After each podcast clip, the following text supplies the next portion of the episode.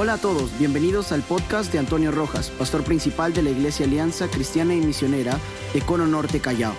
Estamos gozosos de que puedas escuchar estos mensajes de parte de Dios que serán de mucha bendición para tu vida y tu familia. Nuestro deseo es que puedas encontrar ese lugar en la presencia de Dios para crecer en familia. Vamos, prestemos atención a este mensaje. Vamos a estudiar el libro Cantar de los Cantares. Y yo creo que este libro es un libro muy inspirador, sobre todo para los matrimonios. Y ya que estaremos hablando sobre eh, temas de matrimonio, cae muy bien este libro. Así que yo les quiero animar a todos, espero que lo hayan leído. Si ha leído el libro Cantar de los Cantares, ponga por favor allí en la transmisión misión cumplida. Si usted lo pone, sabremos que ha leído el Cantar de los Cantares y será por supuesto eh, un tiempo para poder reforzar todo lo que hemos aprendido en nuestra lectura. Mi amor, esta vez vamos a leer alternadamente una porción de la palabra de Cantar de los Cantares, que son las palabras de un novio a la novia y luego de la novia al novio. Así que vamos a interactuar en esta lectura bíblica y luego harás la oración. Amén. ¿Comienzas tú? Sí, mi amor. Busca en su Biblia Cantar de los Cantares, capítulo 1, capítulo 1, versos 9 al 17. Cantar de los Cantares, capítulo 1, verso 9 al 17. Dice el novio, amada mía, tu andar tiene la gracia del trote de las yeguas que tiran del carro del rey. Preciosa se ven tus mejillas en medio de tus trenzas Bellísimo luce tu cuello entre tan bellos collares. Voy a regalarte joyas de oro incrustadas de plata. Qué lindo. Continuamos con el versículo 12. Dice, mientras el rey se recuesta, mi perfume esparce sus fragancias. Mi amado es para mí como el saquito perfumado que llevo entre mis pechos. Mi amado es para mí como un ramito de flores de las viñas de Engadi.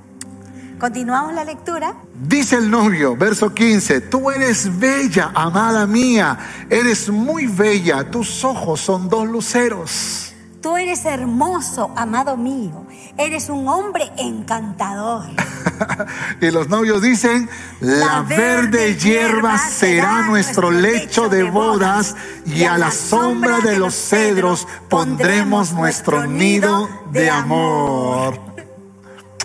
Muy bien, iglesia, vamos a orar. Señor, prepáranos porque tu palabra, Señor, va a traer un, alimento fresco para nuestro matrimonio, para nuestra vida, Señor. Háblanos, que tu pueblo está escuchando. Te lo pedimos en el nombre de Jesús. Amén y amén. Amén. Amén. Gracias, mi amor. Muy bien. Yo creo que después de esta lectura ya muchos estamos emocionados, ¿verdad? Muchos estamos emocionados y hay del que está solo, ¿no? Hay del que está solo, pero no te preocupes porque todo esto será como medicina preventiva para ti. Tú que estás, solterito, soltero, solterón, solteronazo, yo creo que esto te va a inspirar y rápidamente irás en búsqueda de esa bendición que seguro Dios ya ha preparado también para ti. Así que no te preocupes por la edad que tú tengas, Dios en su gracia va a bendecir tu vida con una mujer de Dios o con un hombre de Dios. Amén. Eh, muy bien, si estás listo para escuchar la palabra de Dios, escribe por favor allí en la transmisión, estoy listo, estoy lista para recibir una palabra del cielo. Recuerde que en el mes de mayo estamos desarrollando el tema unidad en los principios del matrimonio y el tema que vamos a compartir en esta mañana es matrimonio en cantares. Eh, domingo 2 de mayo hablamos sobre matrimonio en Proverbios. El 9 de mayo hablamos sobre matrimonio en Eclesiastés. El 16 de mayo, el día de hoy, eh, estaremos hablando sobre matrimonio en Cantar de los Cantares. El 23 de mayo estaremos hablando sobre matrimonio en Isaías y el 30 de mayo estaremos hablando sobre matrimonio en Jeremías y Lamentaciones. Muy bien, vamos rápidamente con la introducción. Vamos con la introducción. Cantar de los cantares se traduce se traduce como el más hermoso de los cantos, eh, o el poema más sublime. Poema distribuido en estrofas en las que alternativamente dos enamorados manifiestan sus recíprocos sentimientos en un lenguaje apasionado de alto nivel literario y brillante colorido. Basta leer el libro de Eclesiastés para darnos cuenta de esto. Eran antiguos himnos de bodas de la sociedad israelita. Eran canciones entonadas una eh, por los novios y otra por los familiares y convidados, todos los cuales bailaban y cantaban durante los siete días que duraban estas grandiosas fiestas y celebraciones matrimoniales. Entonces, entiéndase por favor eh, eh, la, la tradición que incluían las ceremonias matrimoniales, donde se entonaban, donde se cantaban estas, estos poemas, estos cantos que forman parte del cantar de los cantares. El canto refleja los sentimientos de uno que ama y su amada. Es decir, un novio y una novia, ¿no? Un esposo con su esposa. A pesar de un lenguaje inusualmente gráfico y sensual en la descripción, no hay rasgos de lujuria inadecuada. El canto no presupone las relaciones sexuales fuera de una relación matrimonial. En otras palabras, pareciera que esos versículos donde hacen referencia a la actividad sexual está dentro del marco del matrimonio. Cantares es una enunciación bella e impactante del amor humano. Sugiere que la sexualidad humana es santa porque Dios lo creó y por lo tanto se tiene que hablar también de eso. Si bien el escrito no hace referencia a Dios mismo, y esto es muy interesante porque los, eh, los judíos de la antigüedad eh, cuestionaron un poco la inclusión del libro de Cantar de los Cantares en el canon bíblico o en lo que sería para ellos eh, el Tanaj. Y luego también para los estudiosos del Nuevo Testamento y de la Biblia completa, los cristianos, ¿no? Que tenemos Antiguo y Nuevo Testamento, porque este libro no menciona a Dios directamente. Sin embargo, han visto en su celebración una alegoría que representa la relación del amor entre Dios y el hombre. Entre Dios y el hombre.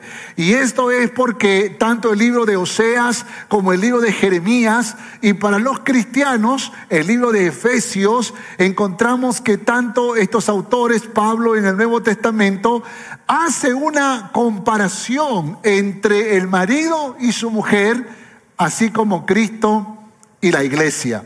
O en el caso de los judíos, Dios y la nación de Israel. Así que el judaísmo lo interpretó como una exaltación alegórica del pacto de Jehová con Israel. Y después la iglesia vio su relación con Cristo prefigurada en los enamorados protagonistas del poema y por último la perfecta referencia a la unión del corazón del hombre con Dios. Así que si solo miramos como una demostración de romanticismo entre el marido y la mujer, también tiene su lugar. Si lo vemos como una alegoría entre la relación entre Dios y el hombre, tiene su lugar. Si lo vemos como una alegoría entre Jehová y la nación de Israel, tiene su lugar. Y cuando lo vemos como una alegoría entre Cristo y la iglesia, también tiene su lugar. Y yo creo que por esa razón finalmente fue adjudicado al canon bíblico y se convirtió el libro Cantar de los Cantares en uno de los libros más interesantes, ya que sugiere, ya que recomienda que aprendamos a ser románticos, a ser amorosos, a ser tiernos y a no perder ese factor importante en la vida matrimonial. Pregunta entonces, ¿qué reflexiones encontramos en el libro Cantar de los Cantares sobre el matrimonio? Esta es la respuesta. El romanticismo es un factor elemental en el matrimonio y solo perdurará con la ayuda de Dios. Solo perdura con la ayuda de Dios. ¿Cuántos dicen amén? Si están de acuerdo conmigo, escriban por favor en la transmisión, estoy de acuerdo o ponga amén, ¿no? O dedito levantado. Entenderemos entonces que estás de acuerdo con lo que estamos diciendo. Déjame rápidamente mostrarte la estructura del libro Cantar de los Cantares. Hay como tres tiempos muy interesantes en este libro. El primero, el cortejo. El segundo, la boda, el evento de la boda y los detalles de la boda. Y tercero, el matrimonio y principios sobre el matrimonio. Y la historia nos muestra que Salomón, que es el posible escritor de este libro, y más seguro que lo sea, está enamorado de una mujer, una morena. Bueno, aunque la historia no dice exactamente que es una morena, sino más bien que, era, que estaba quemada por el sol, pero algunos sugieren que era una morena, ¿no? Y, y, la Sulamita, ¿no? Pertenecía a una familia pobre y numerosa, era la cenicienta de la familia, muy hermosa por un lado, pero también obligada a trabajar por sus hermanos. Algunos versículos, sobre todo en el primer capítulo, mencionan que ella era eh, sometida a trabajar podando la viña, cazando las pequeñas zorras del, huerto y cuidando del rebaño. Y por esa razón el sol le caía directamente en el rostro, en la cara, y esa es la razón por la cual ella estaba eh, con piel oscura, ¿no? La traducción al español dice en Cantar de los Cantares 1.6, no reparéis en que soy morena, dice, porque el sol me mira, ¿no? O el sol, el sol me miró. En otras palabras, eh, eh, otra traducción dice, he sido quemada por el sol, ¿no?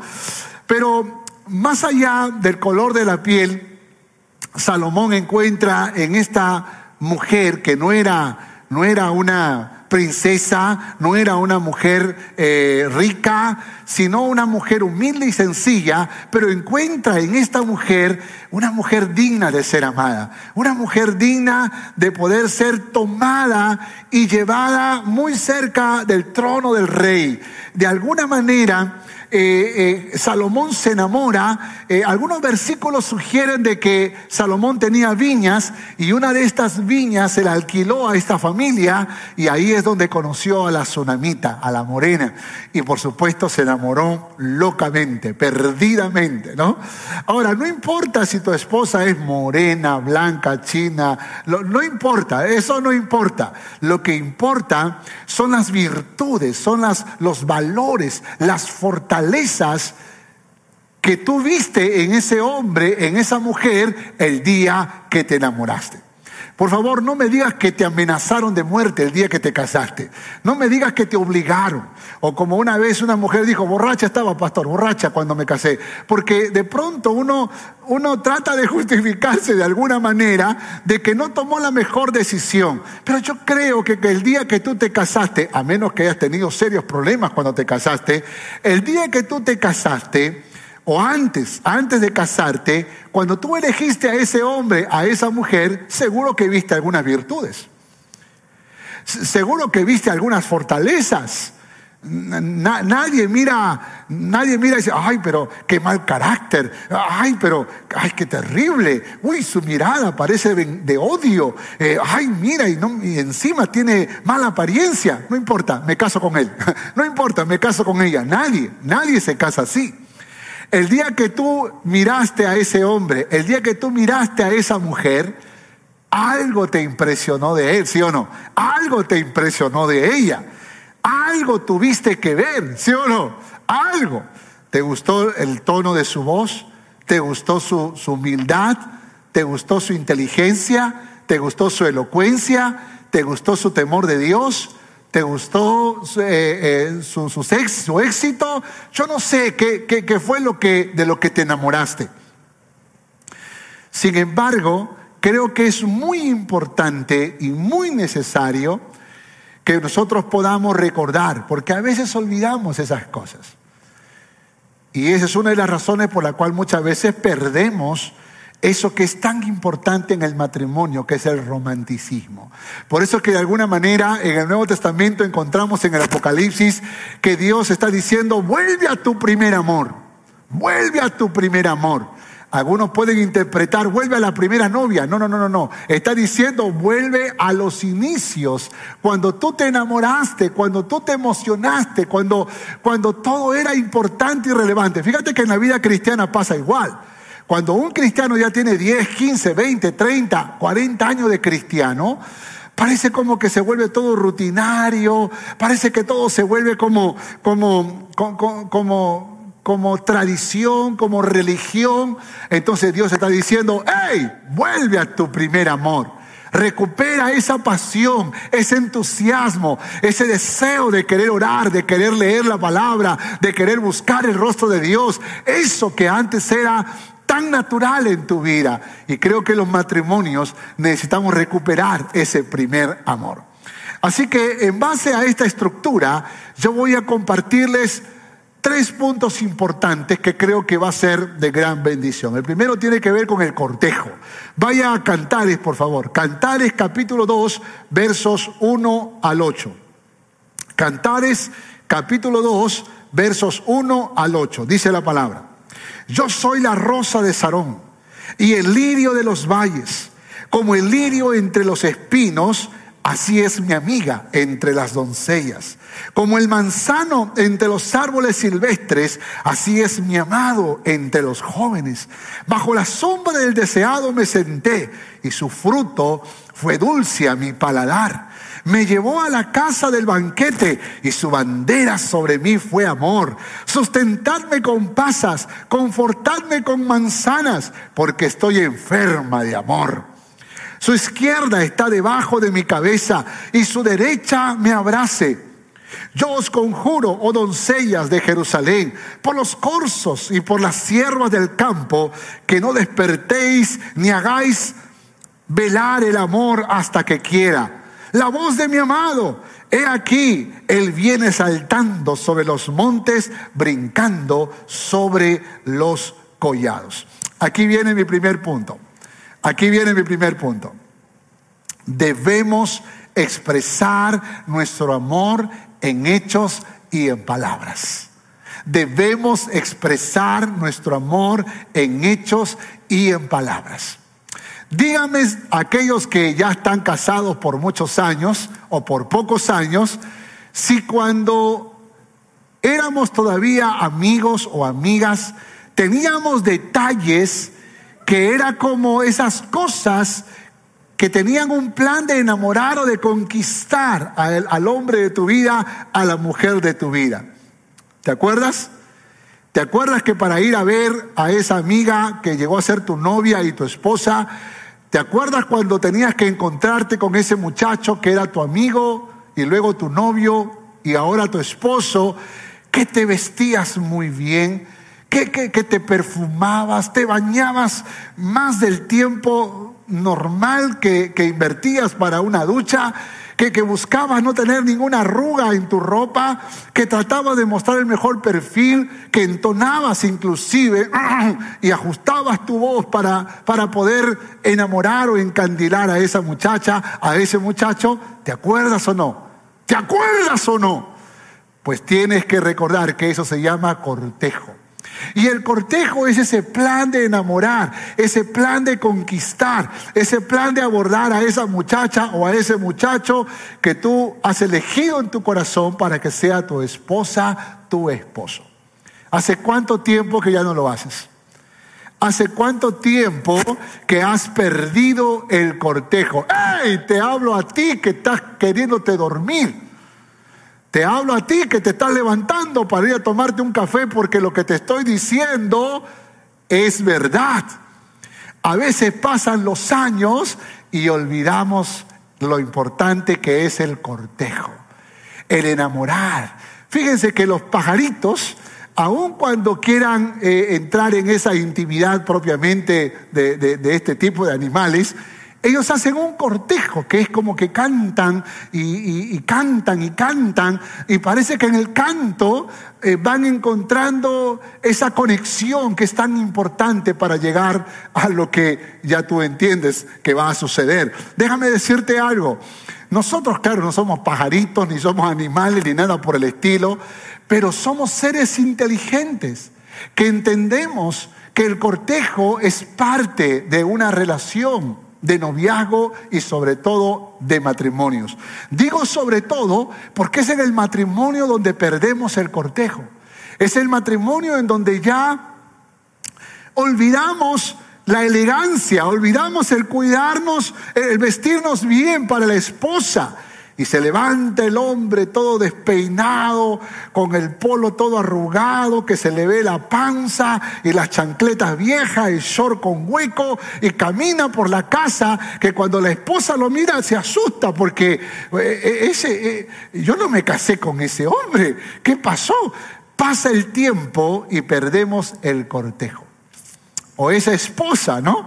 Esa esposa que, que, cuando se levanta de repente por la premura de los quehaceres de la casa, no se peina, no se arregla, se queda con la bata de la familia Ingalls, ¿no? Esa, eh, y, así se queda todo el día con los ruleros y no se viste, no se ordena, no se pone bonita para su esposo. Escúcheme, escúcheme, matrimonios, el cortejo es importante, el cortejo es necesario, el cortejo es, es vital eso que le brota a los novios fácilmente, eso que le brota a aquellos, aquellos que están empezando esa relación. Entonces aquí en el primer capítulo y en el segundo se hablan sobre los novios, ¿no? Como el lirio entre los espinos. Así es mi amigo, dice, entre mi amiga entre las doncellas. Y ahí le he dejado la foto de los lirios para que usted se pueda dar cuenta lo bello. O sea, había creatividad, ¿sí o no? Había creatividad. Y luego la novia dice, como el manzano entre los árboles silvestres, así es mi amado entre los jóvenes. Bajo la sombra del deseado me senté y su fruto fue dulce a mi paladar. ¿De qué está hablando? Está hablando de besos, ¿sí o no? De abrazos, de besitos, que es lo que vamos perdiendo cuando vamos en el matrimonio. ¿Qué, es lo que vamos perdiendo cuando... ¿Cuándo fue la última vez que besaste a tu esposa? ¿Cuándo, fue la última vez que besaste a tu esposo? No, no porque te, te lo pidieron tus hijos, no, no, no porque tú eh, te sentías obligado a hacerlo. Bueno, ya que me quiere besar, yo también tendré que besarlo. No, no, no, no. Sino a ti que te nació que, de pronto tú dijiste, voy a sorprenderlo en esta mañana, voy a sorprenderla en esta mañana y le voy a mirar los ojos y le voy a decir, eres especial mi doncella, tú eres más hermosa que los lirios del campo y te beso porque no hay, no puedo, no puedo vivir sin tus besos. Y ya tienes 30 años de casado y la esposa dice, wow, wow, este sí maduró en amor. ¿Cómo será cuando cumplamos 50 años de casados? Es decir, en vez de perder el cortejo, aumentamos el cortejo. A los novios les brota fácilmente. De hecho, cuando veo a mis hijos con sus novias y los veo así cortejándolos todo el tiempo, y ya a veces tengo que más bien parar un poco. Ey, ey, ey, tranquilo, tranquilo, tranquilo. Hay que echar un poco de agua fría a veces, porque ellos están besando la mano, besando el dedito, besando, mirando su carita, acariciando. Ojalá los matrimonios con el tiempo no perdamos esos detalles. Yo os conjuro, oh doncella de Jerusalén, por los corzos y por la sierva del campo, que no despertéis ni hagáis velar el amor hasta que quiera. ¿Sabe? Yo lo leí en otra versión y dice, por favor, no la despierten, no la despierten, déjenla dormida, así como está soñando de amor. Claro, porque llega un momento donde ella puede despertar y darse cuenta que ese muchacho o ese esposo no merece tanto amor, ¿no? Déjenla así que, que siga dormida, ¿no? déjenla así que siga soñando. Sin embargo, son los detalles que muchas veces sobrepasan aún los defectos que nosotros podemos manifestar y aún así recibimos ese cortejo.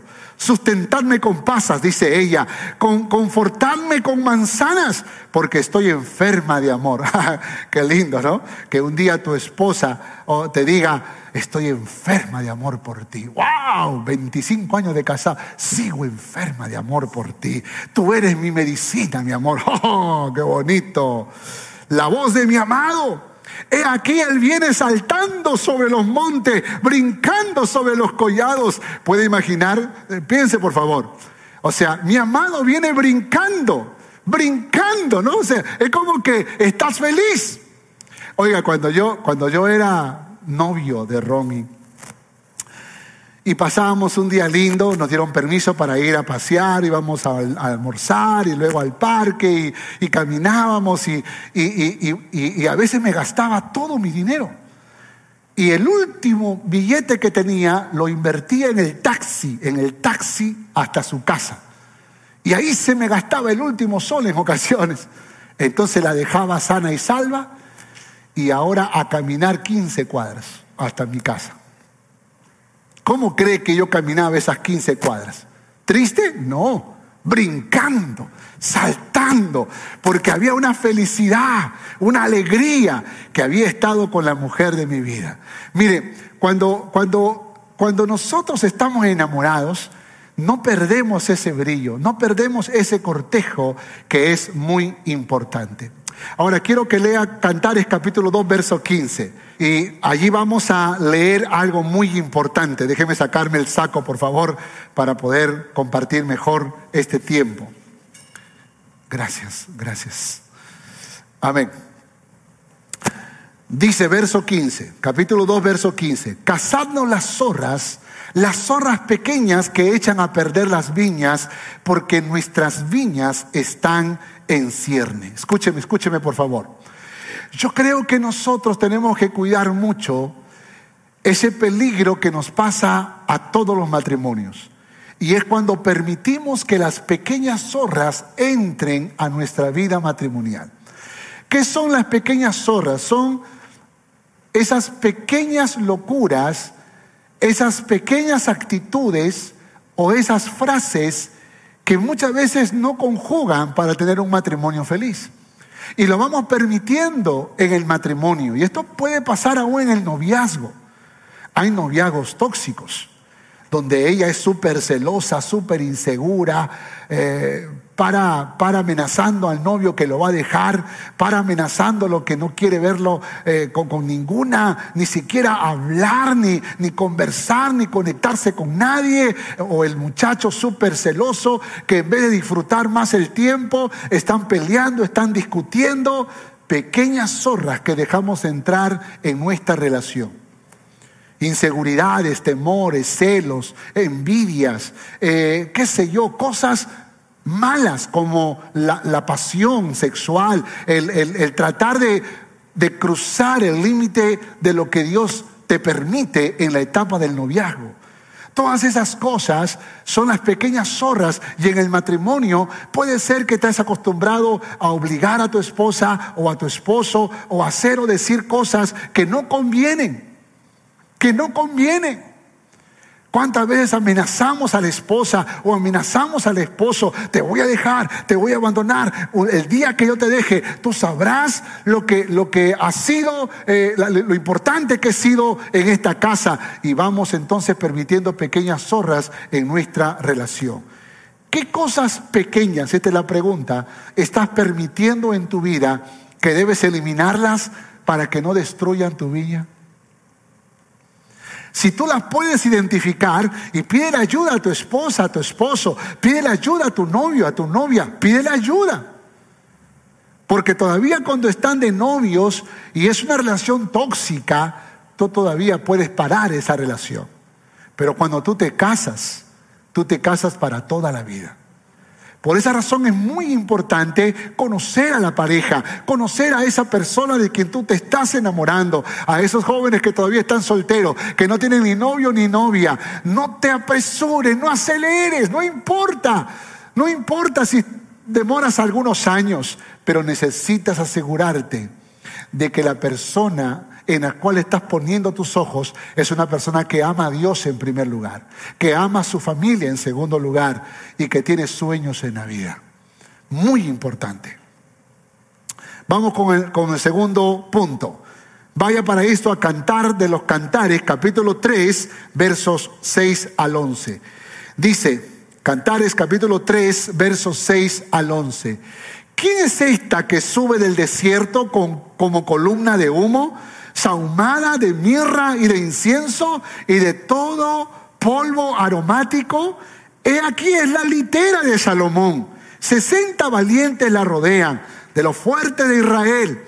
Todos ellos tienen espadas, diestros en la guerra, cada uno su espada sobre su muslo por los temores de la noche. El rey Salomón se hizo una carroza de madera del Líbano, hizo sus columnas de plata, su respaldo de oro, su asiento de grana, su interior recamado de amor por la doncella de Jerusalén. Salid, oh doncella de Sión, y ved al rey Salomón con la corona con que le coronó su madre el día de su desposorio y el día del gozo de su corazón. Qué tremendo. Me gusta, me gusta esta porción porque está hablando de la ceremonia, está hablando de la boda, ¿no? Está hablando de ese momento. Salomón, como todo hombre caballeroso, entonces llega con su carruaje, eh, con un carruaje espectacular, esplendoroso, 60 guerreros alrededor suyo. Esos eran la, los, este, los, la corte que lo acompañaba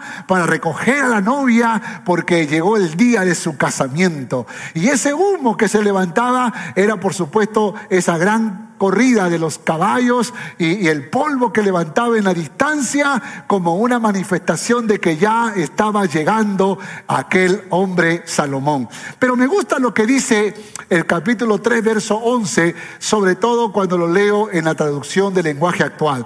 Dice, salgan mujeres de Jerusalén, vean a ver al rey Salomón, lleva puesta la corona la corona que su propia madre le hizo para el día de su boda, para el día más feliz de su vida. Me encanta. ¿Sabe por qué? Porque una de las cosas que sugiere esa porción es que la mamá estaba involucrada en el plan del casamiento. La mamá había preparado la corona, había elaborado la corona. Yo creo que imagino que había una corona especial que se ponía el rey el día del casamiento. Le dijo, mamá, por favor, hazme tú la corona. Eso que todos van a mirar, eso que todos van a ver, eso que va a ser importante en el matrimonio o en la boda, perdón, y que, y que va a relucir. Eh, ¿Sabe? Una, una cosa muy poderosa que creo que es muy importante, escúchenme, escúchenme jóvenes, escúchenme eso que es muy importante es el día que tú te enamores de alguien, el día que tú quieras soñar con el matrimonio, tienes que contar con el respaldo de tus padres, en especial de mamá. ¿Por qué? ¿Por qué? Porque se ha dicho siempre que la mamá tiene un sexto sentido, ¿sí o no? Huele lo que el papá no huele, ¿no? Mira lo que el papá no mira. Parece como si ella pudiera, tiene una especie de rayos X para mirar el alma. Claro que a veces se equivoca también, pero, pero de alguna manera mira y puede oler al muchacho que quiere enamorar a su, a, su, a su hija o la muchacha que también está cortejando a su hijo. Un día me atreví a hacer algo un poco difícil porque no tenía muchas razones para invitar a Romy a mi casa, pero le conté una historia y le dije, mira, me gustaría que vengas a mi casa a almorzar. Éramos amigos todavía. Y le dije a mi mamá, mamá, esta chica no sabe que estoy enamorado de ella.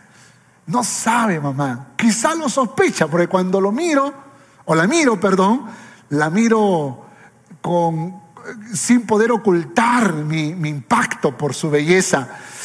Y mamá, antes que se dé más cuenta, antes de, hacer algo que no es correcto, yo quiero que tú me digas, ¿qué piensas de esa muchacha? Ay, me dijo, tráemela que yo le voy a hacer las preguntas de rigor. Y bueno, y finalmente fuimos a almorzar a la casa Y mi mamá se quedó preguntando, muy inteligente ella también, cuéntame, ¿qué haces en la vida? ¿Cómo es? Y comienza a hacerle un montón de preguntas, tantas preguntas que en un momento yo tuve que salir y entrar y salir y entrar. Y cuando terminó el almuerzo, cuando llevé a, a a su casa, cuando regresé a mi casa, mi mamá me dice, cásate con ella. Cásate con ella, rápido, cásate, es una gran mujer, cásate con ella. Qué convicción, ni yo tenía tanta convicción. Pero yo creo, yo creo que cuando la mamá se involucra es una buena señal. Cuando la mamá se involucra es una buena señal. Cantares capítulo 4, verso 9 y 10. Prendiste mi corazón, hermana mía, esposa mía. Has apresado mi corazón como uno de tus ojos con una gargantilla de tu cuello. Cuán hermosos son tus amores, hermana mía, esposa mía, cuánto mejores que el vino tus amores. Aquí está el segundo consejo. Debes disfrutar de una vida sexual saludable. Si tú ya estás casado, si tú ya estás casada, debes disfrutar de una vida sexual saludable. Aquí está Salomón entonces diciendo, cuán hermosos son tus amores, hermana, esposa mía, cuánto mejores que el vino tus amores. De alguna manera, Salomón está exaltando la bendición de tener a la Sulamita como esposa. Sin embargo, también la esposa dice algo muy interesante. Cantares capítulo 4, verso 16. Levántate, Aquilón, dice, y ven, Austro, soplad en mi huerto, despréndanse sus amores, venga mi amado su huerto y coma de su dulce fruto. Qué bonita, qué bonitas palabras, muy elegantes para hablar acerca de la disposición también de la esposa de disfrutar de la intimidad sexual. Yo creo que la vida sexual es un principio importante, necesario en el matrimonio. Y vamos a, vamos a enseñar algunos puntos muy importantes en el seminario para matrimonios. Así que este es un pequeño comercial para todos los matrimonios que quieran saber más. Así que les animo a poder participar en el seminario que estamos seguros que va a ser una gran bendición. Sin embargo, sin embargo, déjenme decirle algo muy importante, muy importante. Y esto aparece en otra porción. Quiero que lea ahora conmigo Quiero que lea conmigo ah, el, verso, eh, el verso 2 del capítulo 5. Dice, yo dormía, dice él, el, el esposo, yo dormía, pero mi corazón velaba. Es la voz de mi amado que llama, ábreme, hermana mía, amiga mía, paloma mía, perfecta mía porque mi cabeza está llena de rocío, mis cabellos de las gotas de la noche. Es el esposo que está llegando a la casa y está diciendo, ábreme la puerta que la lluvia me ha mojado completamente. Ahora lea lo que ella responde. Léalo cuidadosamente, por favor. ¿eh? Me he desnudado de mi ropa, dice ella. ¿Cómo me he de vestir? He lavado mis pies. ¿Cómo los he de ensuciar? O sea, está diciendo ella, ay, ya estoy en la cama, ¿cómo quieres que yo me levante a abrirte la puerta? Está diciendo eso, ¿no? Mi amado metió su mano por la ventanilla y mi corazón se conmovió dentro de mí, o sea, se sintió culpable, ¿no? Y dijo, no, no, no, mejor voy. Entonces, verso 5, yo me levanté para abrir a mi amado. Verso 6, abrí yo a mi amado, pero mi amado se había ido había ya pasado y tras su hablar salió mi alma. Lo busqué y no lo hallé. Lo llamé y no me respondió. Mientras que por un lado Salomón está aconsejando y está diciendo, aprendamos a disfrutar del matrimonio, aprendamos a disfrutar de la vida sexual, aprendamos a disfrutar de esto que es tan importante. Dios lo creó, Dios lo diseñó para disfrutarlo dentro del marco matrimonial.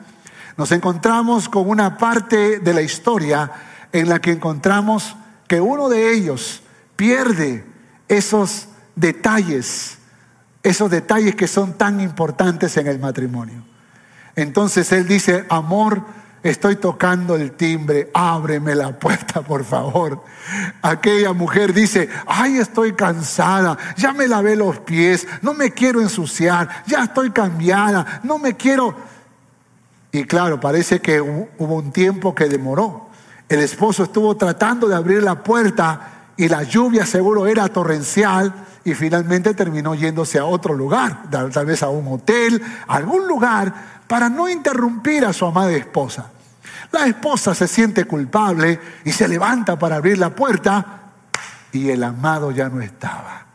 Lo busqué y no lo hallé. ¿Cuántas veces ha pasado eso en el matrimonio? ¿Cuántas veces ha pasado que vamos perdiendo ese kairos que hablábamos el domingo pasado, perdiendo el tiempo exacto, el tiempo preciso?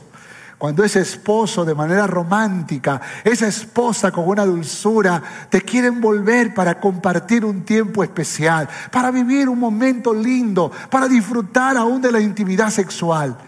Pero a veces le decimos, no quiero, no me molestes, estoy cansado o estoy cansada. Y de alguna manera perdemos algo que es tan importante en el matrimonio.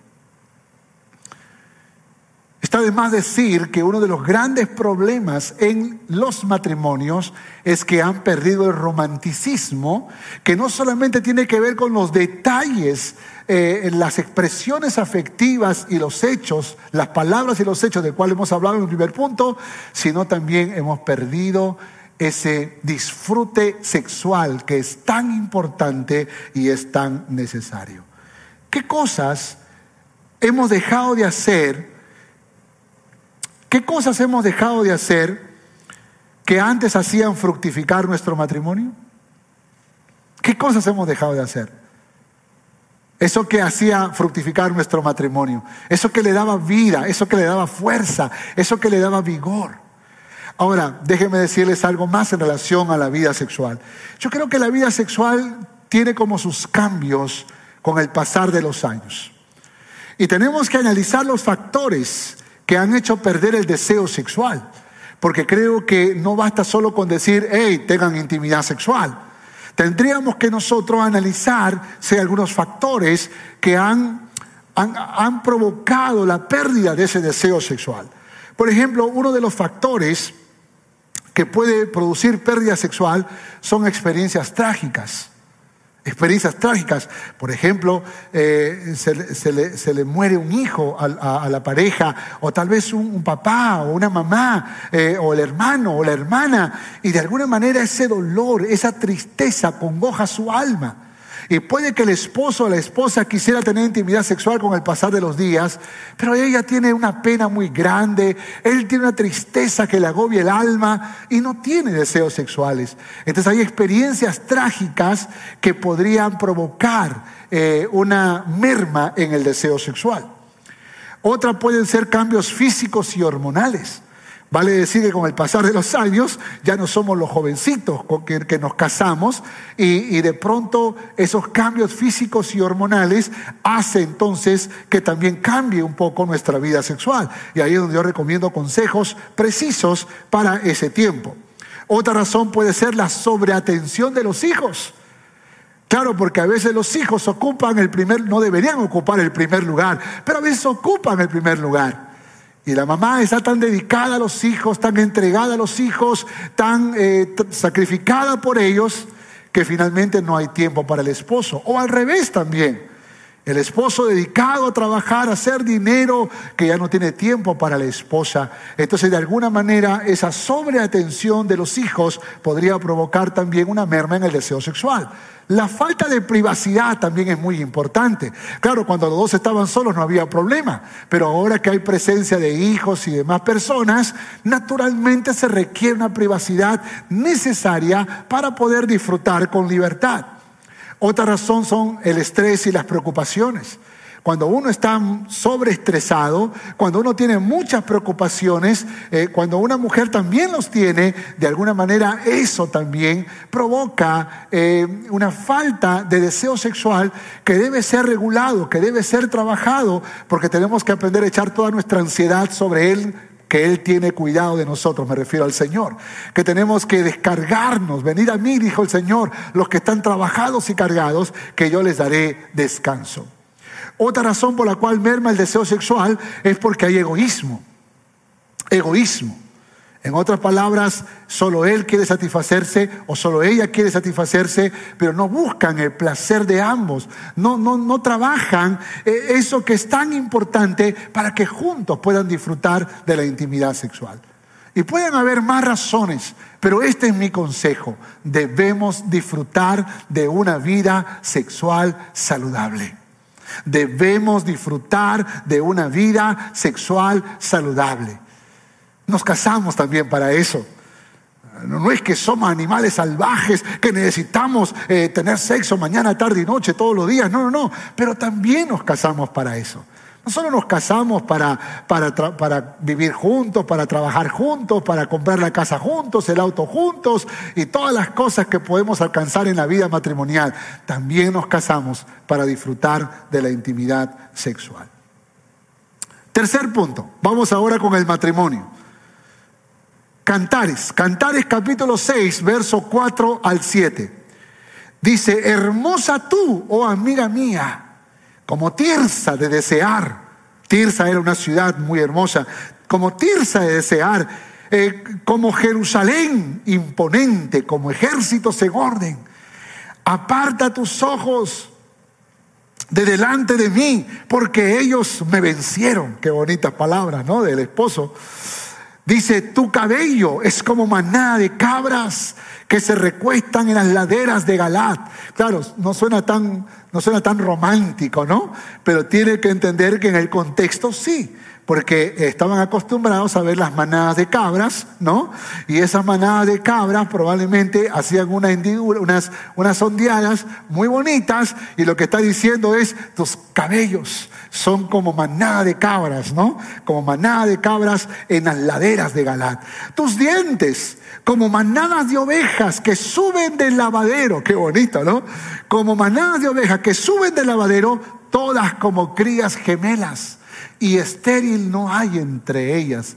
Eh, entiéndase, no eran ovejas sucias, ¿no? Sino ovejas, dice, salidas del lavadero, o sea, ovejas limpias, blanquitas. Está diciendo tus dientes son blancos, son hermosos. Está diciendo eso eh, cuando dice como crías gemelas, todas igualitas, igualitas, igualitos. Tenía unos dientes bien parejitos, ¿no? Entonces está resaltando la belleza de su morina, ¿no?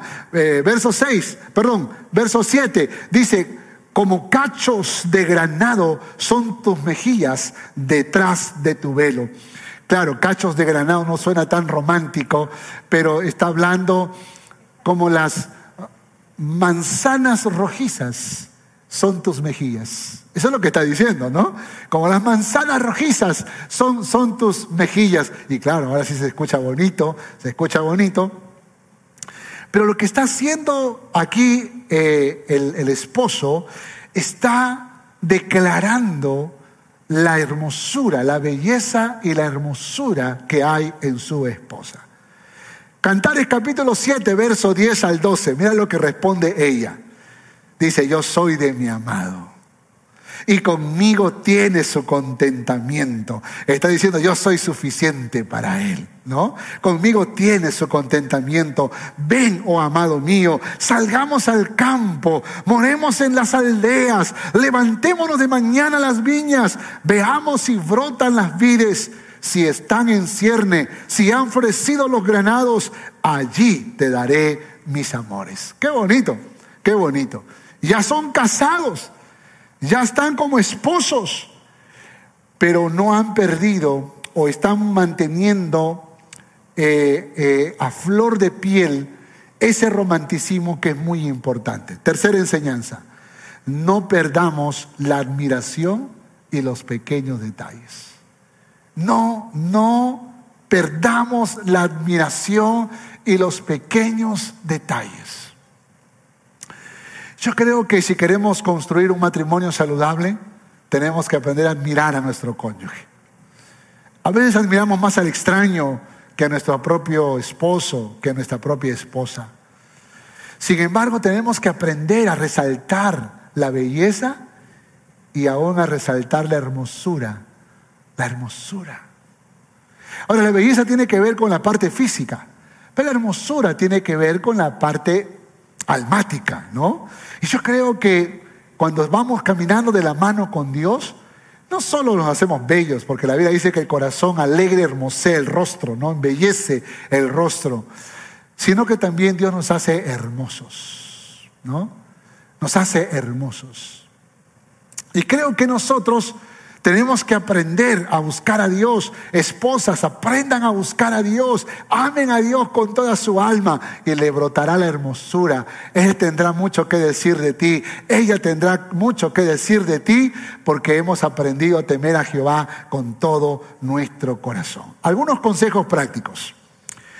Mira a tu cónyuge de vez en cuando como la primera vez. Yo nunca me olvido la primera vez que miré a Romy. Me impresionó. Me, quedé. Yo recuerdo que estaba hablando con un hermano y de pronto ella sube a un segundo piso y está viniendo porque estábamos en un pasadizo. Y, ella está viniendo porque está, va a entrar a un auditorio y yo estoy conversando con el hermano y de pronto volteo mi rostro y la miro y todo se volvió en cámara lenta. Todo, todo, todo todo comenzó a volverse lento. Y ella comenzó a caminar y mientras caminaba el cabello se le subía y se le bajaba. Parecía que ese cabello volaba y yo la miraba y yo decía que no termine, que no termine, que no termine ese tiempo, que no termine.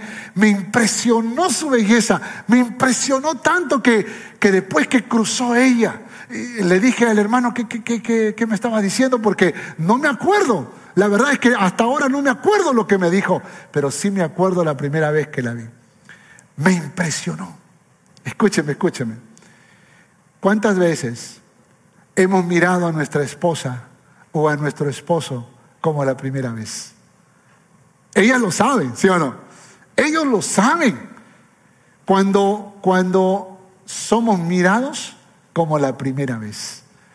Y, y yo no sé qué mirada has tenido pero yo te aconsejo, no pierdas esa mirada.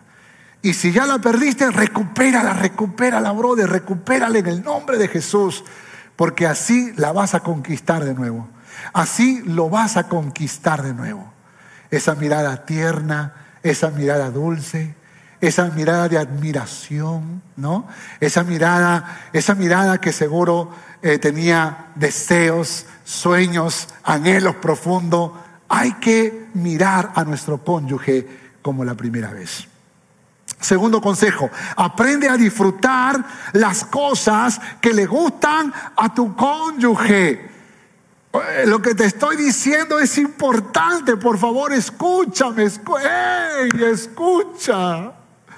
Aprende a disfrutar las cosas que le gusta a tu cónyuge. Si a ella le gusta caminar en el parque, si a ella le gusta ver películas románticas, si a ella le gusta, no sé, comer un dulce, un postre en especial, tiene la oportunidad de tu vida, tiene la oportunidad de tu vida para poder conquistar su corazón.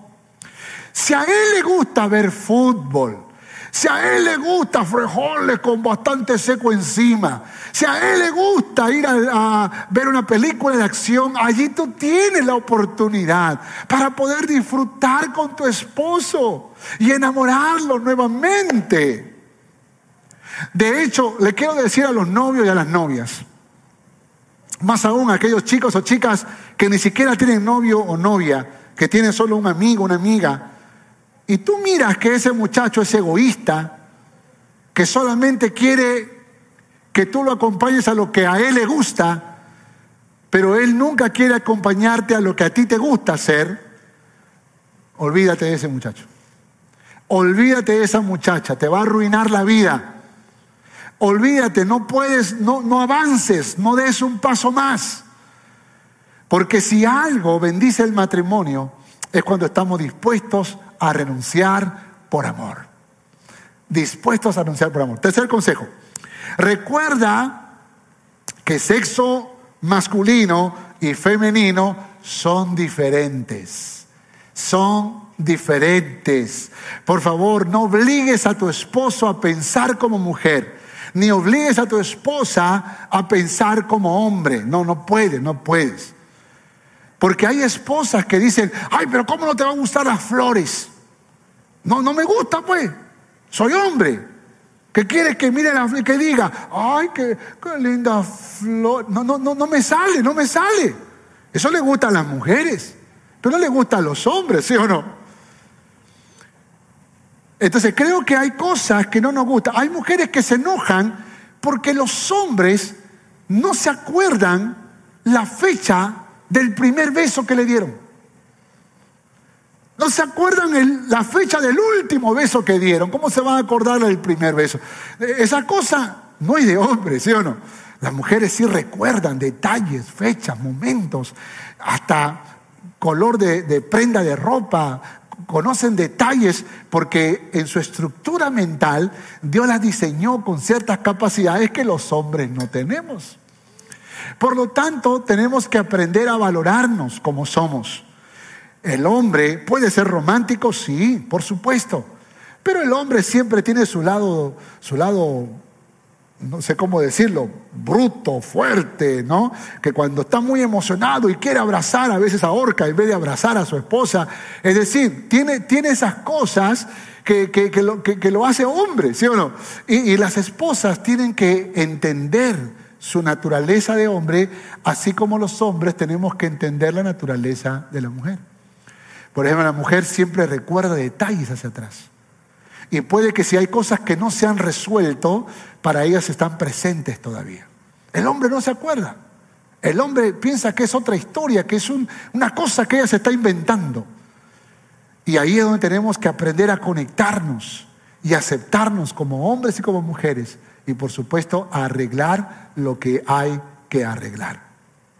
Aquí viene el siguiente consejo. Reconoce tus faltas pide perdón, eso te hermosea. Reconoce tus faltas y pide perdón, porque eso te hermosea. Yo he tenido que muchas veces reconocer, aunque a veces no me he acordado, aunque a veces ni siquiera me he dado cuenta, porque eso es otra cosa que nos pasa a nosotros. Nunca voy a olvidar que una vez Romy estaba enojada conmigo. Yo llegué con mucha sed a la casa y, tomé una jarra de limonada. Ella, Romy, hace unas limonadas muy sabrosas y me tomo un vaso, qué rica la limonada. Me tomé otro vaso, qué rica la limonada. Me tomé otro vaso y de, pronto me acabé la, la jarra de limonada. Mi esposa me había recibido bien. Yo había llegado del trabajo y me había recibido muy bien. Pero de pronto estaba enojada. Y le estaba dando de comer a los, chicos que estaban niños, come la comida, come, la comida, come, porque no me enojes, ¿ah? Y dice, ¿qué está enojada? ¿Por qué? Ella no estaba así cuando yo llegué a la casa. Le dije, amor, ¿algo te molestó? No, no me molestó nada. Esa es otra cosa que las mujeres no deben hacer. Porque es tan difícil adivinar, ¿sí o no? Es tan difícil descubrir mi amor, pero ¿cómo que no te pasa nada si tú estás enojada? No, no, y no me molestes, ¿eh? no, no, no me digas nada. Entonces, de pronto ahora estamos en una situación complicada porque yo no me puedo sentar a la mesa a comer de esa forma. Entonces le ruego, mi amor, por favor, dímelo, dímelo. De repente soy tan torpe que no me doy cuenta de lo que hago. Sí, toda la vida, toda la vida, me dijo. Pero dímelo por favor de una vez. Ay, Tony, pero qué egoísta. Llegaste y te tomaste toda la jarra de limonada. Toda. Pero mi amor, hago de nuevo, no hay limón, no hay limón, me dijo. Pero mi amor, entonces salgo a comprar una bebida, pero voy a resolverlo, perdóname, viene con sed. Reconozco que hice mal. Pero tú me hubieses dicho, amor, amor, amor, solamente hay una jarra de limonada, tómate un solo vaso y se acabó el problema. No, es que yo estaba esperando hasta dónde ibas a ir, hasta dónde ibas a llegar. Y esas son las cosas que a veces traen conflictos en el matrimonio. Cuando muchas veces nosotros los hombres podríamos cometer errores de los cuales no nos damos cuenta. Ahora, con eso no estoy victimizando al hombre, no, no, no, porque somos inteligentes también. Pero creo que las esposas tienen la capacidad de ayudarnos a descubrir algunos errores que hemos cometido. Así como también hay esposos que pueden ayudar a las esposas en el tema de su sentimiento, porque ellas tienden a ser resentidas, enojonas, eh, qué sé yo, a veces hablan cosas que no deben decir Y también los hombres podemos ayudar. ¿Sabe? Aquí está el consejo. Reconoce tus faltas. Pide perdón. Eso te hermosea. Pero cuando tú te justificas en la vida, cuando tú te defiendes, cuando tú luchas por tu verdad, te vuelves feo. Si tú sabes que cometiste un error, reconócelo y pide perdón. Mira a tu esposo por un instante. Mira a tu esposa. Mira a tu esposa. Mira, míralo por favor. Mira a tu esposo.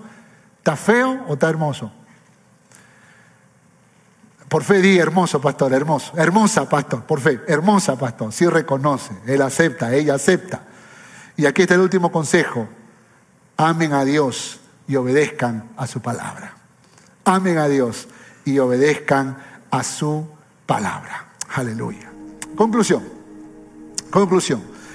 Eclesiastés capítulo 8, versos 6 y 7.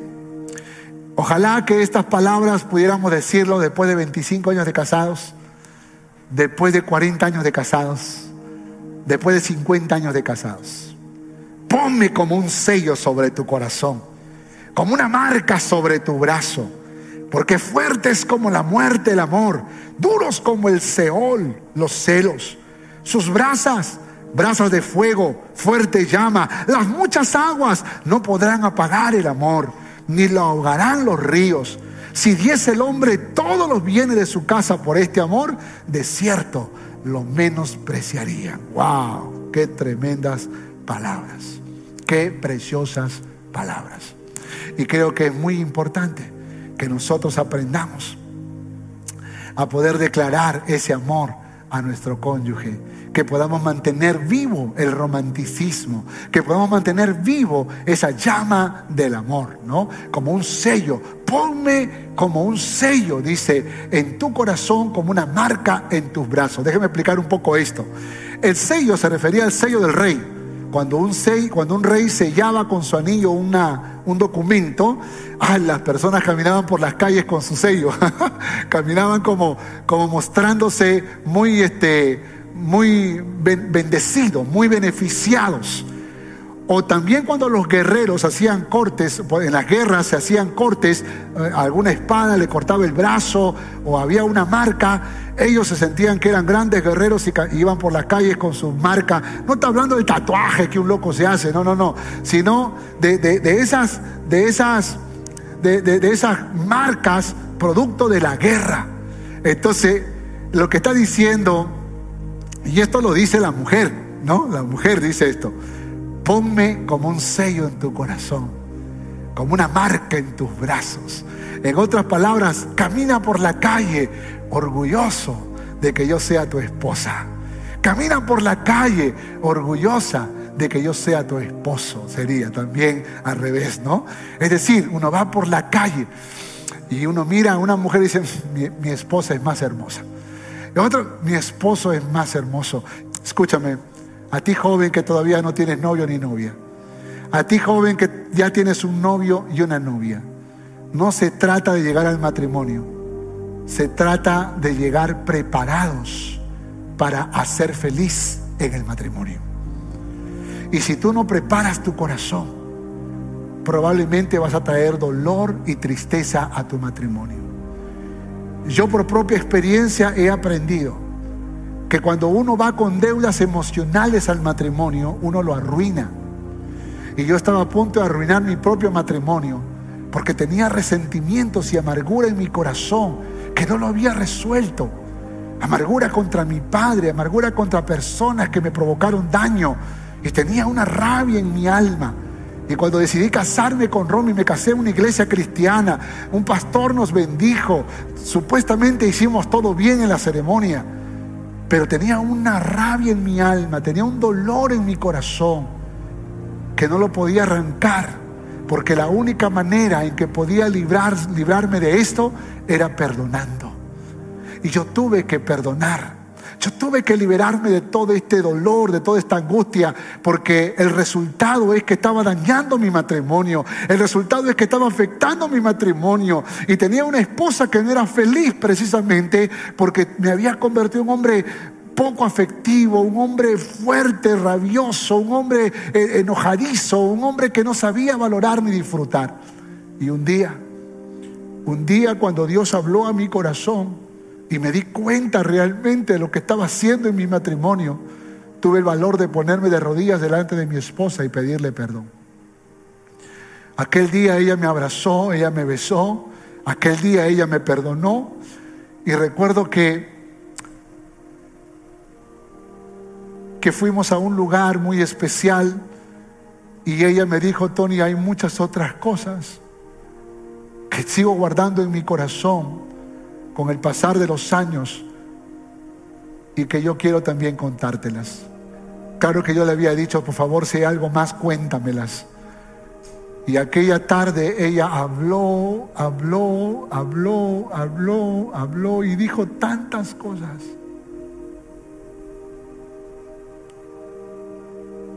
¿Cómo es posible que un hombre que dice amar a su esposa le provocó tanto daño? ¿Cómo es posible que yo que ya era un pastor había entristecido el corazón de mi esposa tantas veces y no me había dado cuenta?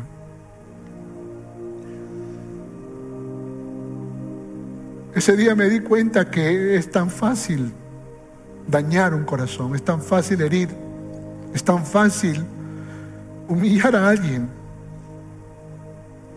Lo difícil es amar, lo difícil es pedir perdón, es empezar de nuevo, por eso el Señor está de nuestro lado para ayudarnos a empezar un nuevo tiempo. Así que yo le pedí perdón a mi esposa. Ese día que yo le pedí perdón, le dije por todas esas ofensas que te hice, por todas esas veces que herí tu corazón, por todas las veces que herí tu alma. Por favor, te pido perdón. No quiero ser ese hombre. Quiero ser un hombre nuevo. Quiero ser un hombre distinto. Quiero ser un hombre diferente. Quiero pedirle a Dios que Él bendiga nuestro matrimonio. Nos volvimos a casar. Renovamos nuestros votos matrimoniales. Ese día le dije a Dios, Señor, ayúdame a amarla. Ayúdame a amarla, Señor, como nunca antes. A cuidarla como nunca antes. A protegerla como nunca antes.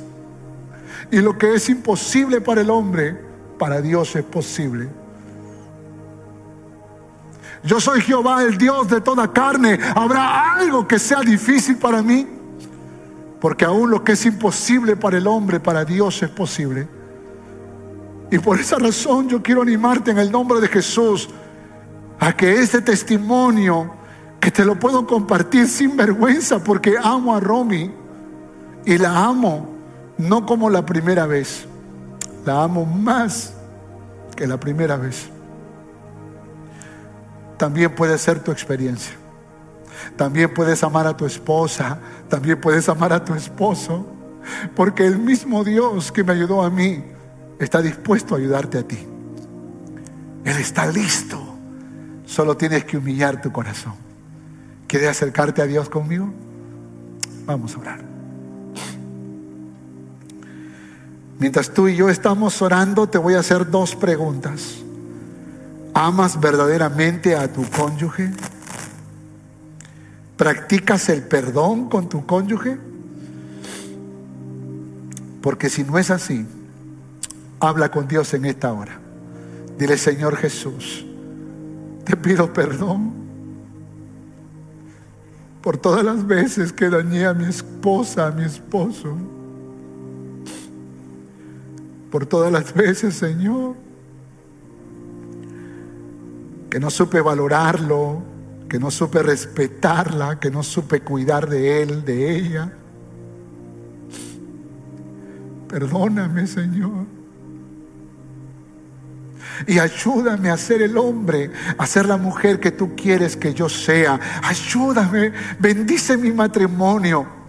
Permíteme, Señor, disfrutar de un nuevo tiempo, de un nuevo comienzo. Dame el valor para perdonar y para ser perdonado también, para pedir perdón. Y ayúdame. Con tu bendición sé que lo voy a lograr. Gracias por tu palabra. Despierta romanticismo en mi corazón. Quiero ser cuidadoso, cuidadosa, protector y protectora, amoroso, amorosa con mi cónyuge.